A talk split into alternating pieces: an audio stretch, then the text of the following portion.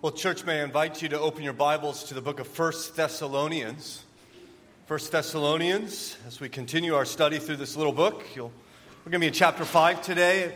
Just a handful of verses for us to consider, and yet they're incredibly beautiful and powerful verses. And I trust God would want to speak to us and in us and through us. And so, First Thessalonians chapter 5, you'll find that on page 988 in the Pew Bible in front of you. And if you don't have a copy of God's Word, we would love for you to take that Pew Bible as our gift to you. Take that home, and that could be your very own copy of God's Word. And so here we are in 1 Thessalonians chapter 5, beginning in verse 9. Hear now the Word of God. For God has not destined us for wrath, but to obtain salvation through our Lord Jesus Christ, who died for us, so that whether we are awake or asleep, we might live with him. Therefore, encourage one another and build one another up, just as you are doing. Our Father, we are thankful now for this opportunity to consider your word. And we pray that we would rejoice really in, in what is the center of our faith, the heart of Christianity, displayed so uh, beautifully in these handful of verses. And so help us to be reminded of what we hold dear and help it to change us and propel us forward. Even as the, the word encourages us, help us to take the truths we consider today, that we might encourage one another and build one another up as a faith family here. And so do a great work in our midst, we pray. In Christ's name, amen. Well, I hope you'll forgive me for uh, repeating a story that I shared with you last summer of England's uh, late 19th century monarch, Queen Victoria, who once attended worship, a worship service in St. Paul's Cathedral. In response to that message, she was very convicted by the sermon, and she called the court chaplain and she asked him this question Can one be absolutely sure in this life of eternal safety? Can we have certainty that we shall live forever? In other words, the answer from her court chaplain is, uh, was, quote, there was no way one could be absolutely certain, end quote. Of course, many would agree with him. He's not alone in this belief. Uh, the Roman Catholic Church has officially declared, quote, no one can know with a certainty of faith that he has obtained the grace of God, end quote. Many Protestants would concur arguing that we can lose our salvation at any time, and so there is really no certainty. I wonder, what about you? How would you answer that question? Is there a way in which we can be absolutely sure in this life of eternal safety? Can we know that? Yes. Well, someone says yes. Okay.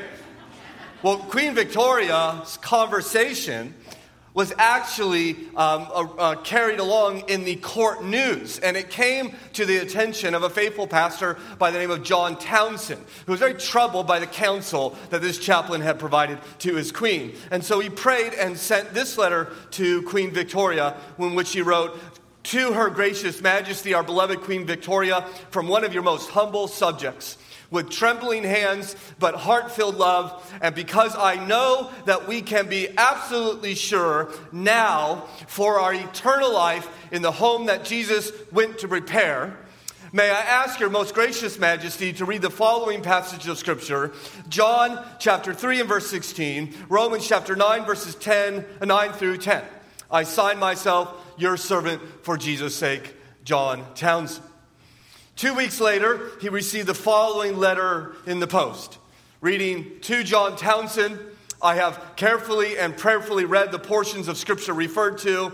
I now believe in the finished work of Christ for me and trust by God's grace to meet you one day in that place He has prepared for us in heaven, Victoria.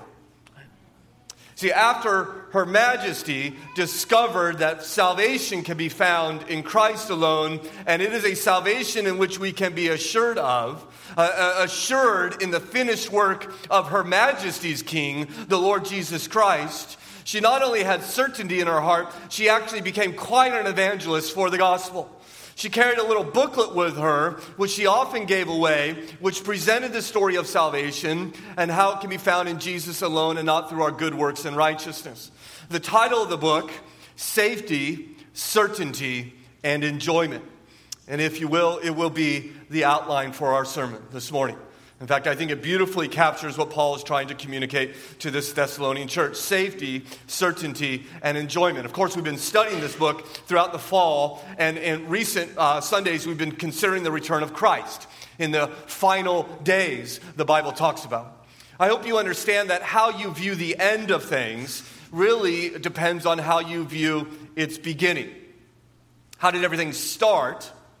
Will, be, will de- really determine uh, what you understand about life and how it comes to an end. And it's here, as we've been studying the end, that we find one of the great distinctions that Christianity presents with the secular world. Why are we here? Where are we going? What difference does it make? The world and Christianity have very different answers to those questions. The modern mind teaches us, as you have heard, that we exist by chance that we are a product of time and chance, and that we therefore eke out our existence, and then we die and go back to the earth, and that's really what life is about. Now, you might be tempted to think, why would anybody want to believe that? Well, it might be perhaps we, would rather not have to encounter one day a holy God. And so let's get rid of that God. And yet, what, once we're rid of God, what are we left with? Right? What do we have? All you have is you're an accident, I'm an accident, there is no meaning in life. We're born, we live, and we die. I might suggest to you a different understanding of reality. Uh, that God actually started history, and that God acts in history, and that God is going to draw history to a close, as we have seen here, 1 Thessalonians 5. A close on what Paul refers to, in fact, Scripture refers to repeatedly as the great day of the Lord, when the Messiah King returns in judgment. And in light of this, Paul is asking this question How will we endure that great day as we stand before a holy God? How will we endure this great day of trouble as the Bible presents it? Or a secondary, a corollary question might be How will we endure any troubling day? How do, how do we endure any kinds of trials? How do we stand before a holy God? And how do we endure standing before the doctor when he says, Hey, let's do a biopsy on this? How do we stand before a boss who says, hey, we're downsizing, you're to have to find a new job? How do we stand before a spouse who says, you know, I don't love you anymore, I'm leaving? And I think these verses before us are incredibly helpful, not only in how we might face the end, but how we might live this life with confidence and trust in the Lord. And so I hope that you would give your heart's attention to it. I've been praying it all week. In fact, a month ago, I wrote this sermon, and I'm excited to be able to declare these truths, and I hope that you'll be able to place them deep within you, that you might even be able to preach them to others. That we might become so familiar with what Paul is saying that when we get that dreaded phone call in the middle of the night, we rush over, what do we say to them? Right? We, I mean, we want to cry with them, certainly. We want to hug them, certainly. We, we want to just, just be there and, and be silent with them. There is no doubt. But there comes a time when we need to speak, when we need to open our mouths. What will you say? What will you give them at that time? Do you have truth so rooted in your heart that when death comes or threatens, when trial comes, do you have passages hidden away, that these go to truths that you might share with one another? I think that's what these verses are here for. For what does he say in verse 11? Therefore, encourage one another and build one another up. In light of this, therefore, I want you to take these truths and I want you, church, to be an encouragement to other people, to support them it is Pastor John Piper who says these precious, powerful, solid, unshakable word of hope in verses 9 through 10 is not just for you. This is God's go to word to preach yourself in crisis and then to deliver them to others. And so, as we consider everything this morning, I pray that these would not only be a help to you, that these verses might be used by you to help others as we consider, first of all, safety. Safety. What does he say there in verse 9? For God has not destined us for wrath. Amen, indeed. Right? We are not destined for wrath. Now, why? You, I, uh, why are we not destined for wrath? I think you could have a couple options here, can't you? Option number one is saying, well, we're not destined for wrath because there is no wrath. right? And, and uh, no, no, one's destined for wrath because God's not that kind of God and God doesn't get angry. So we don't need to worry about anything. So listen, hey, let's not worry about wrath. Uh, we're not destined for that. So he might be saying that. Or option number two, he might be saying there is wrath. You were once destined for it, but no longer. Right? So many people argue for option one. Yeah, we're not destined for wrath because it doesn't exist. There is no divine wrath. In fact, today in particular, such ideas of divine wrath are silly. Uh, they're, they're embarrassing to say that God has wrath. The gods we worship today, they don't speak of judgment right? They're, they're very permissive. They really have no moral compass. They exist to soothe us. They exist to make all our dreams come true. And all the religious bestsellers tell us listen, uh, you, you, God is a God of moral indifference. He has no wrath, and He's just there to be a positive and encouraging force in your life, right? And sometimes Christians believe this as well.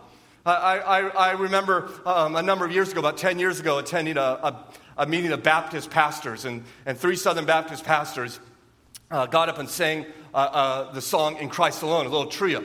And they got to the line, as you are familiar with this song, I trust, till on that cross, as Jesus died, the wrath of God was satisfied. That's what we sing, don't we?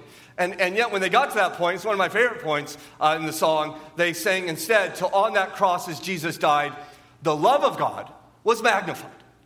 Of course, that's true right? We wouldn't deny that. The cross certainly magnifies the love of God, but only do, I would suggest only does so because it takes away God's wrath. I, and so I said, I wonder what, what motivated the change. In fact, I went up and asked him. I said, Well, why did you change the song?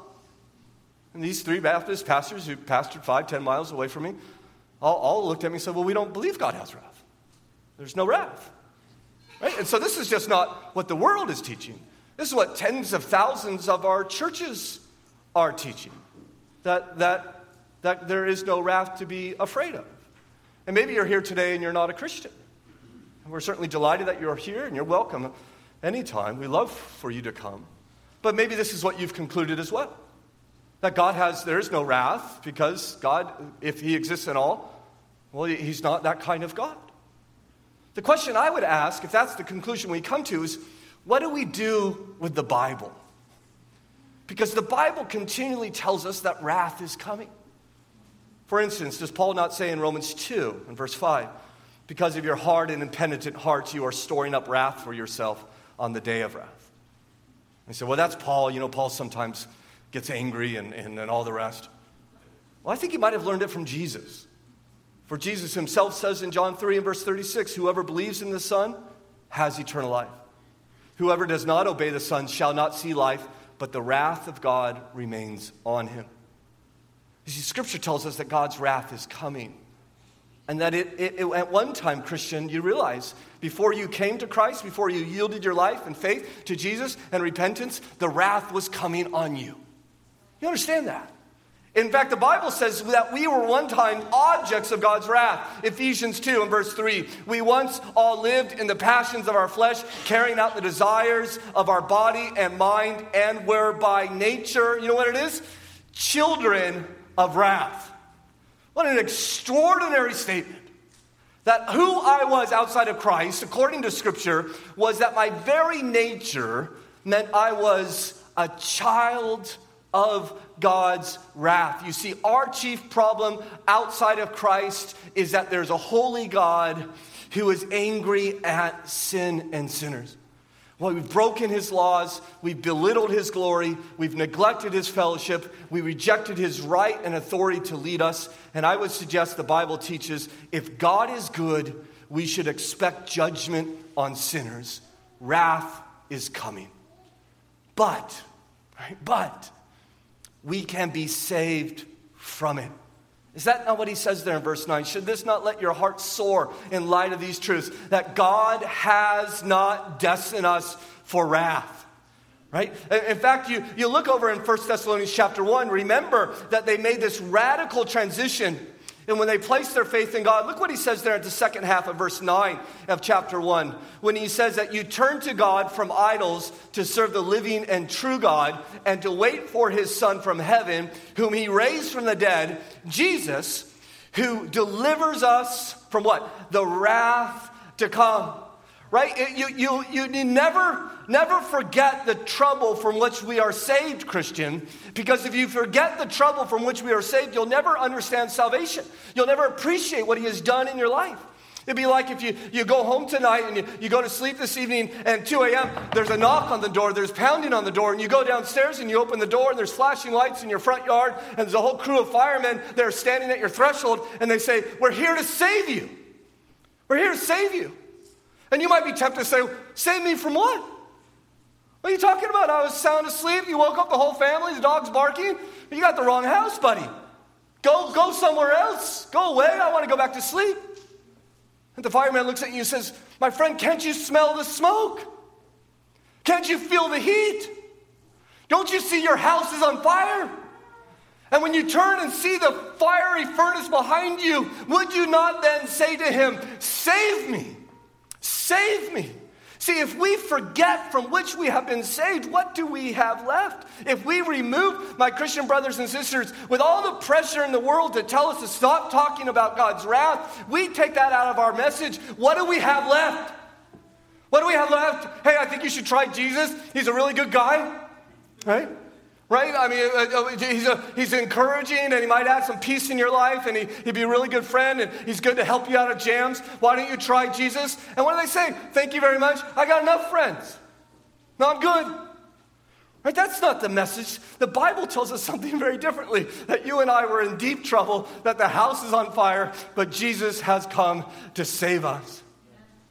And I think, in fact, the reason that some of you might be here this morning is that you might hear this despite what you've heard in this world, that the scripture might speak to you, that the house is on fire. And in love, God wants to save you from wrath. In fact, Christians, I think these truths should affect how you live. I think they should affect you how you how you face the trouble of this world. I think these truths ought to impact you how you deal with angry emails and broken appliances and traffic jams and biopsies and job loss.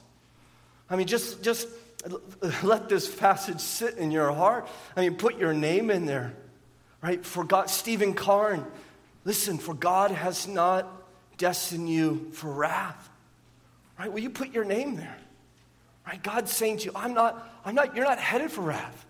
And whatever you're facing, and whatever you're facing may be painful and hard and scary and uncertain, and it may be the biggest trouble in your life that you have ever encountered, but let God say to you, it is not wrath. You'll never face it if you are in Christ no matter what trouble you have, this is not God's anger at you. This is not God's wrath at you. You will get hardship in this life. It may be refining, it may be discipline, it may be something else entirely, but it is not wrath, for God has not destined you for wrath. We have been saved we are, we are destined not for wrath, but to what? Obtain, what does he say? Obtain salvation. And my brothers and sisters in Christ, not only is this true, you can be certain of it.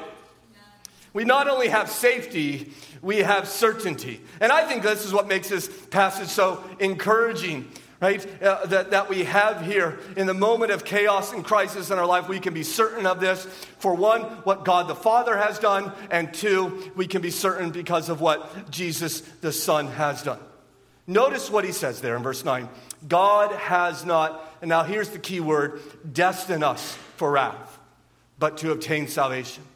Not because God has, has declared you might escape wrath, that, that you might be saved, that you might have a happy future.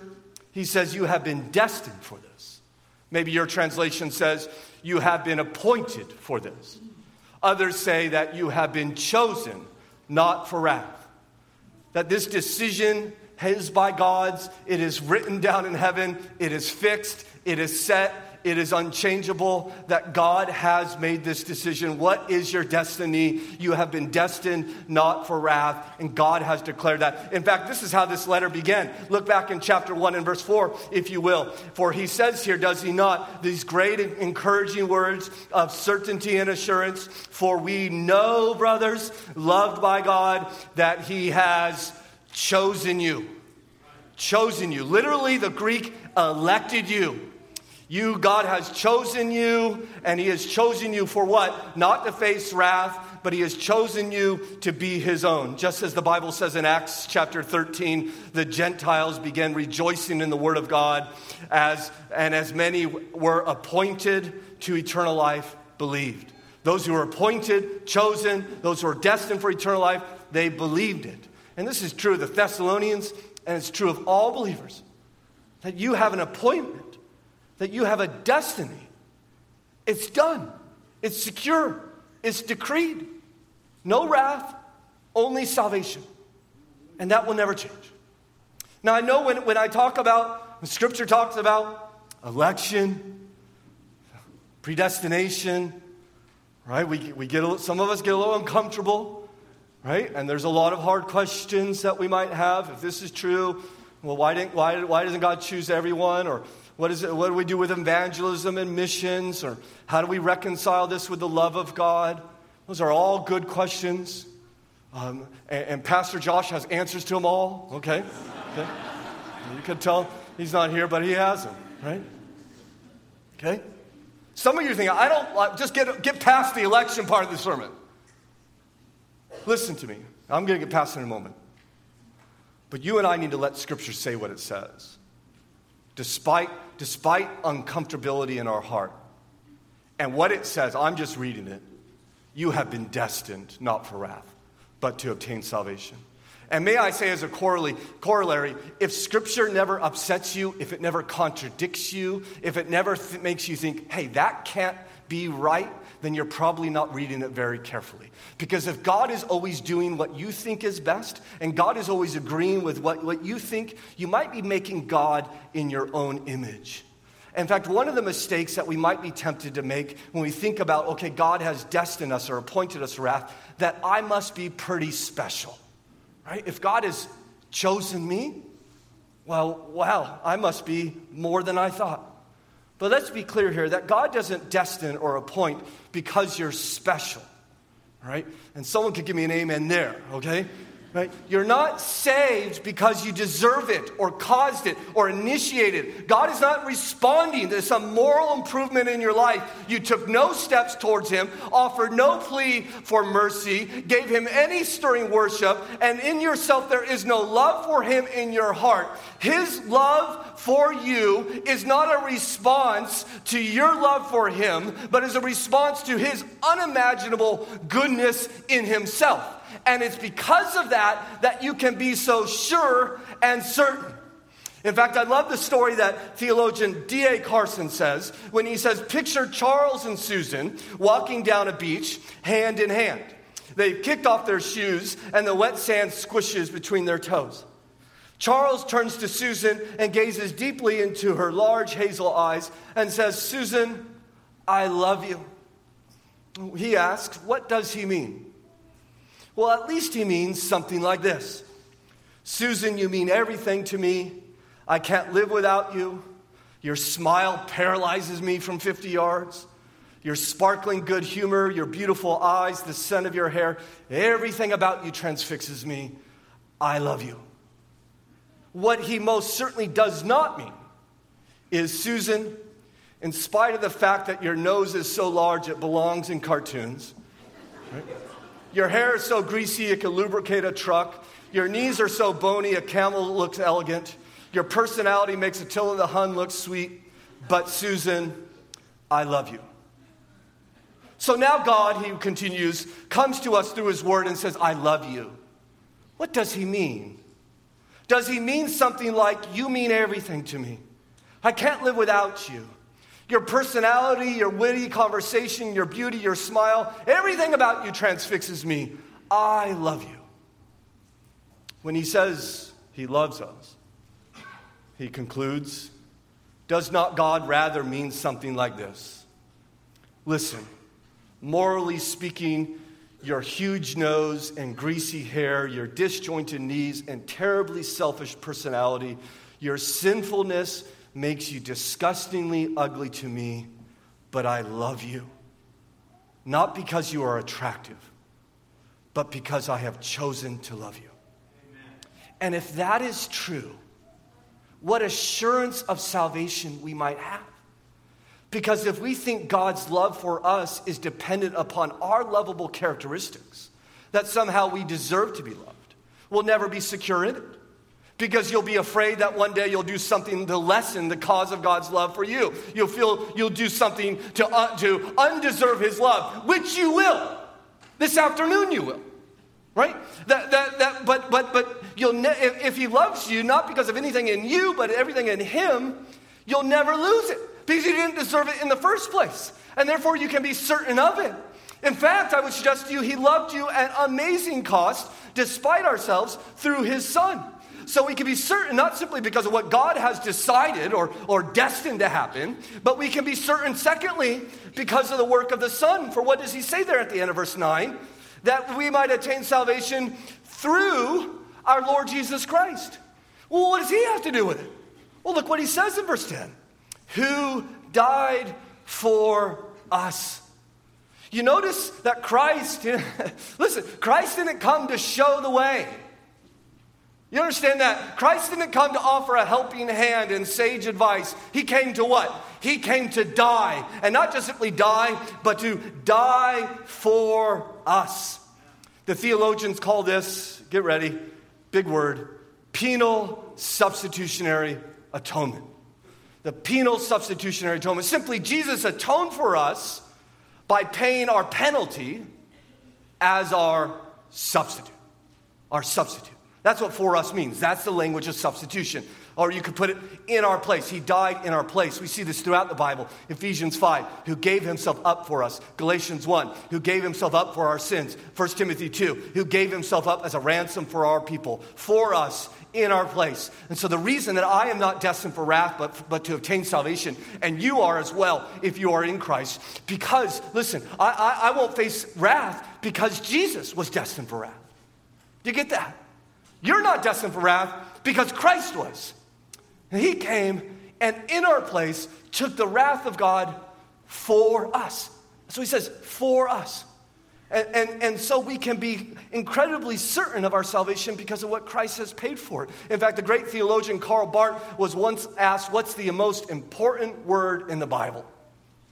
You might think, you might say grace or mercy or God or holiness or glory.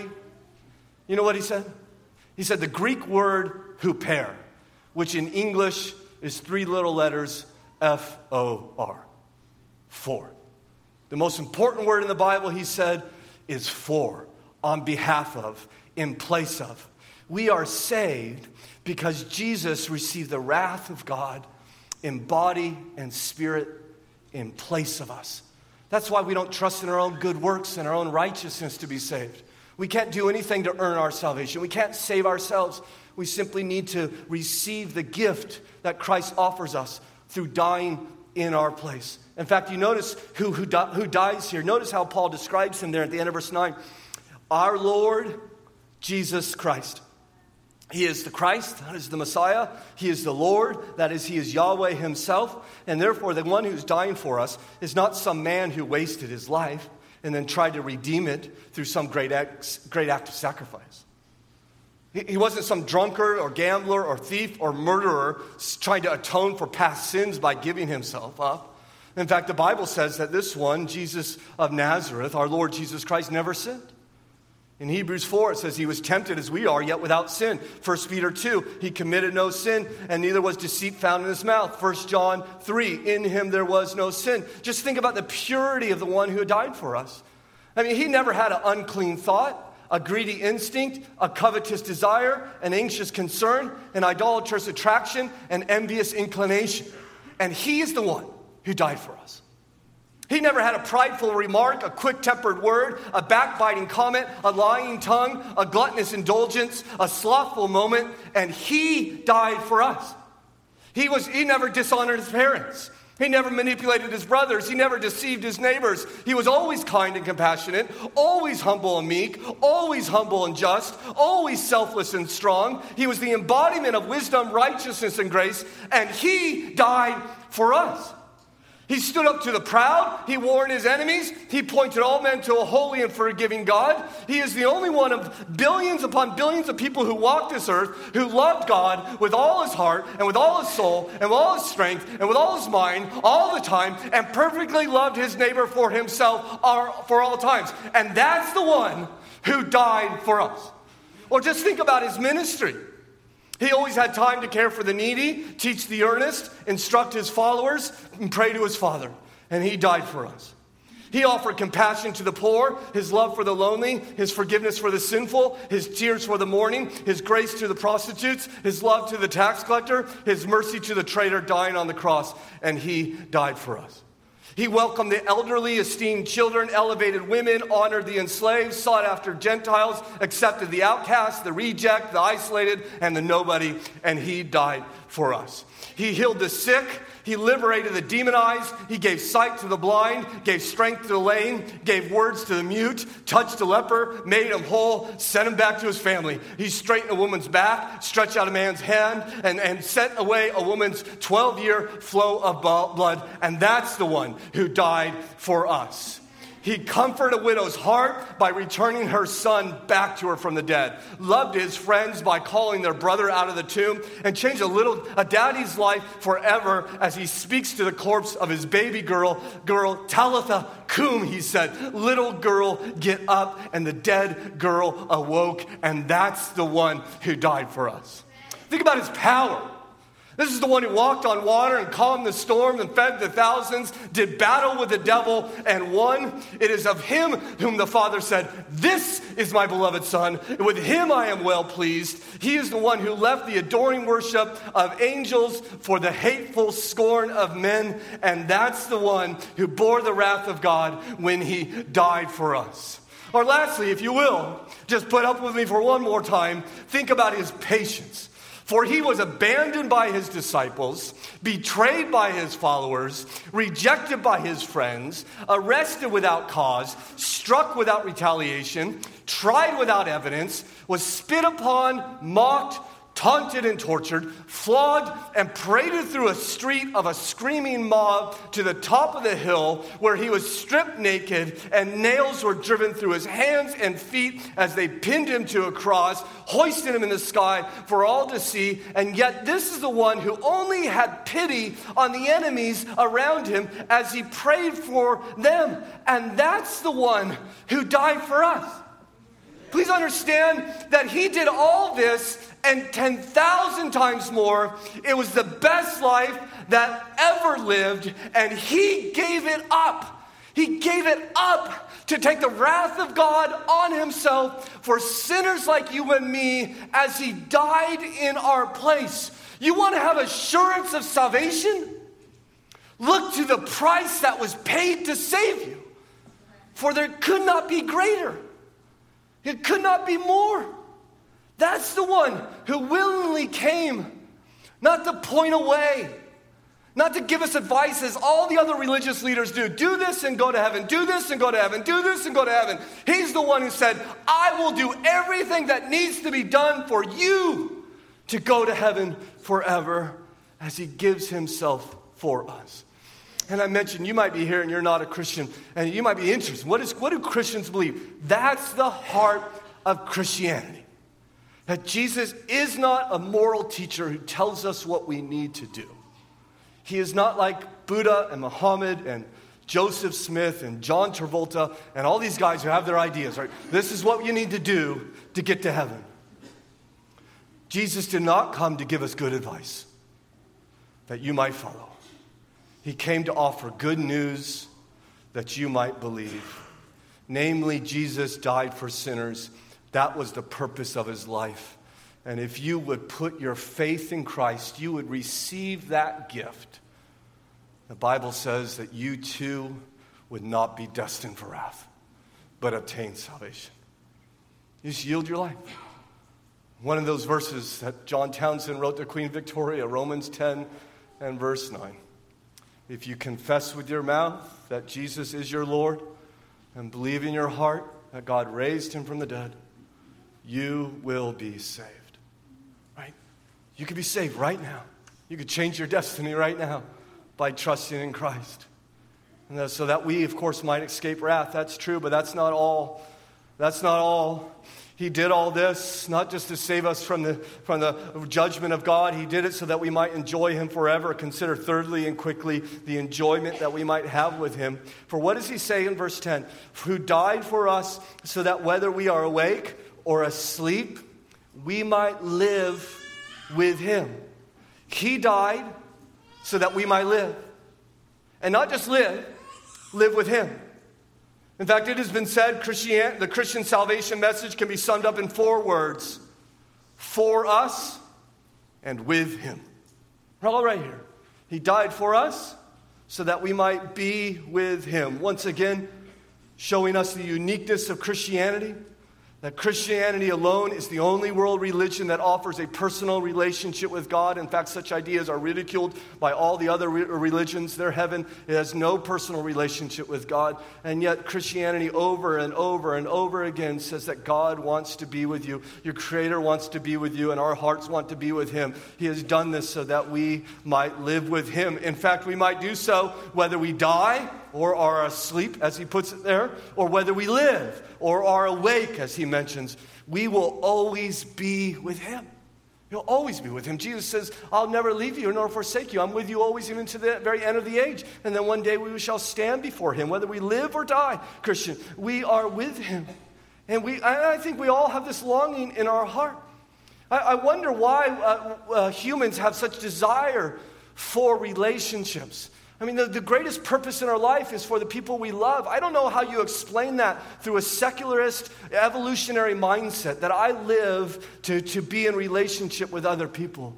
I think Christianity answers the question why that's in our heart. I think it's a little note that God has left in us this, this, this dissatisfaction, this desire for to be with somebody else, and namely, it's met in Him. I, I, I think He put these little hints in us that sometimes we ask, don't we, in the quietness of our heart, isn't there something more to life than what's just around me?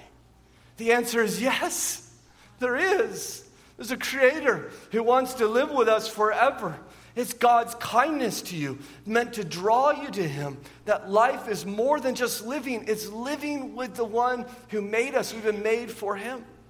These are questions that cause a young man to pause in the 16th century. Questions posed by Philip de Neri. De Neri is a, a famous Christian who renounced his hereditary honors of being a, a Florentine nobility in the 16th century in Italy and gave himself to the ministry. And he was living in an Italian university town. And this young law student ran up to him, and his face just full of delight. And, and he explained to him at great lengths how he has come to this law school and he intends to spare no labor to get through his studies as soon as possible. And Philip, he just patiently waited for this young man to conclude his great plans and his, and his ambitions. And then he said, Well, and when you are done with the course of your studies, what do you mean to do? Well, the young man said, Then I shall take my doctor's degree. And then, asked Philip, and then I'll catch uh, people's notice by my eloquence, my zeal, my learning, and my acuteness, and I shall gain a great reputation. And then, he repeated. And then the young man said, Well, why, there can't be any question. I shall be promoted to some high office. Besides, I shall make money and grow rich. And then, he asked. Well, then I shall uh, be comfortably situated, he said, in wealth and dignity. And then, he asked again, and then, and then, well, then I shall die. At this, De Neri asked him one last time, and then? Whereupon the young man made no answer, but cast his head down and went away for the last and then had like lightning pierced his soul, and he could not get rid of it. What if you get all you've ever dreamed of? All your plans, hopes, and ambitions come true. Is that it? Couldn't there be something more? There is. And it's offered to us in Christ that we might be united, that we might live with the one for whom we have made, been made, the one who is perfect in every way, including his love for you. In fact, I think these truths, as I mentioned at the beginning, are a great encouragement. And so, if I may add one point to Queen Victoria's little book and suggest to you that these truths are given to us that we might both find encouragement and offer them. Is this not what Paul says there in verse 11? Therefore, encourage one another and build one another up, just as you are doing. See, Paul says, I, I want to tell you all this, not just so you know it, so that as you live within community, that you might encourage one another, that you might build each other up. I wonder, uh, could you use some encouragement? Anybody, anybody like to be encouraged? Anybody like to be built up? Uh, life is hard, isn't it?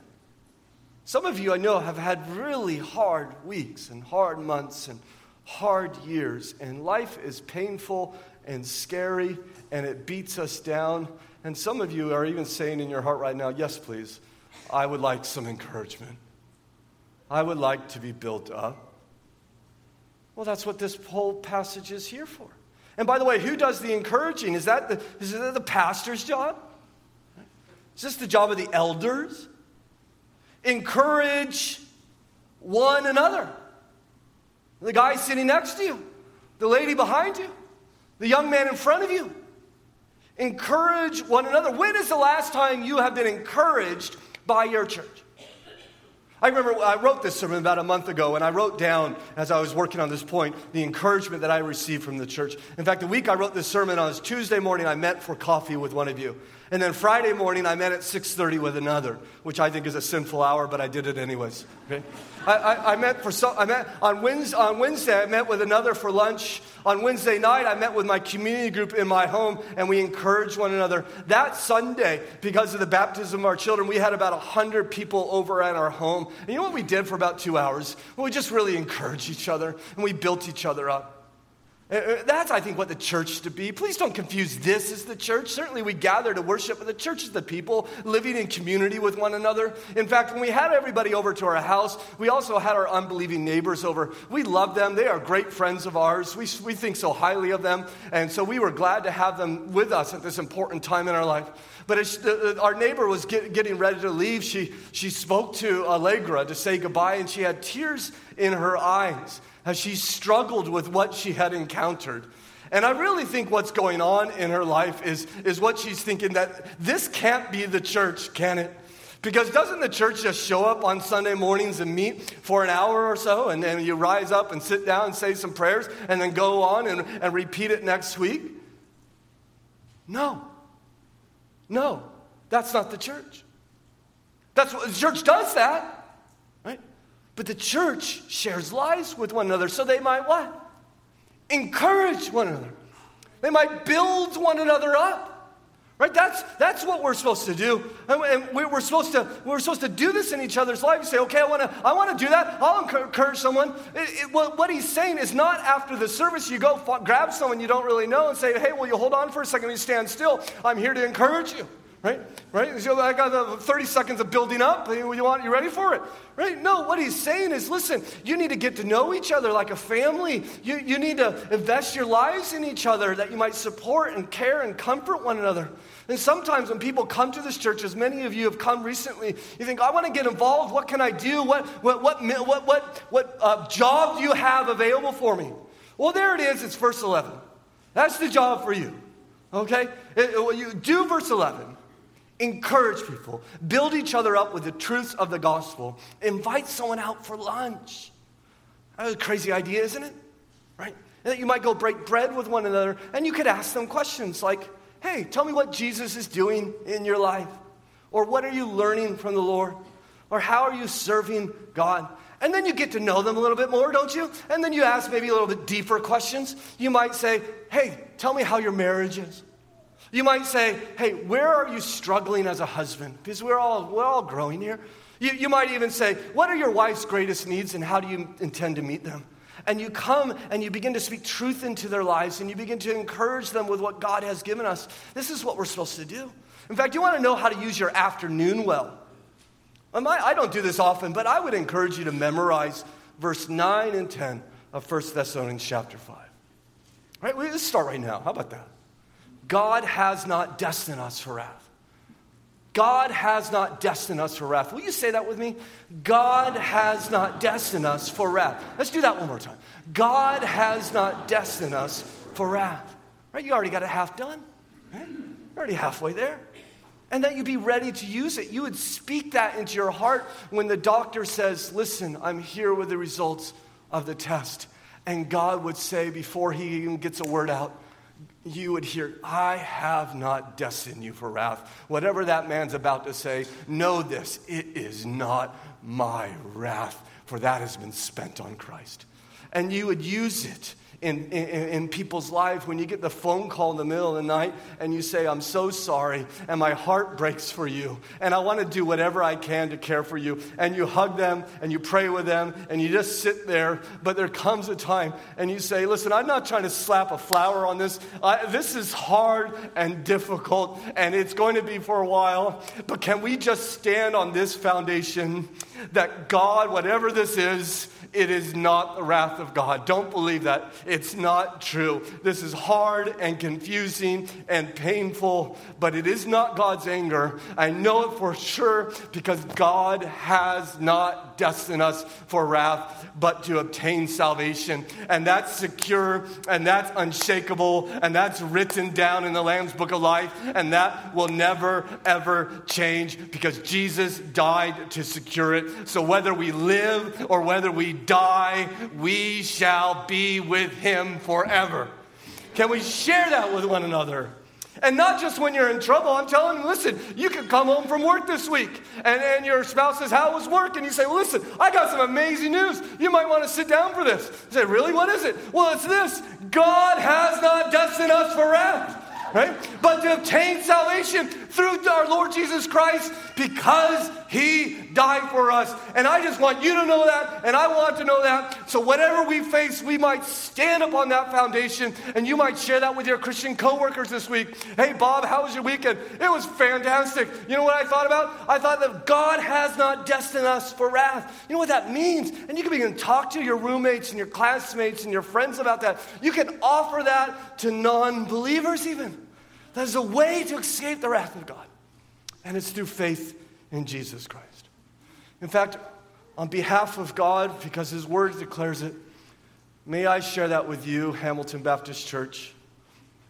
You who are united to Christ in faith, as we move forward as a church, as a covenant people, as we move forward as individuals into an uncertain future, this we can know for sure whatever tomorrow brings, it's not the wrath of God. For we are not appointed for God's wrath. We are appointed for salvation. Not because we're good, not because we deserve it, not because we've earned it, but because Jesus has died to secure it for us. So, whether we as a church or individuals prosper or falter, whether we succeed or fail, even whether we live or die, be encouraged, for we shall live with him forever. Our Father, we are so thankful for the truth.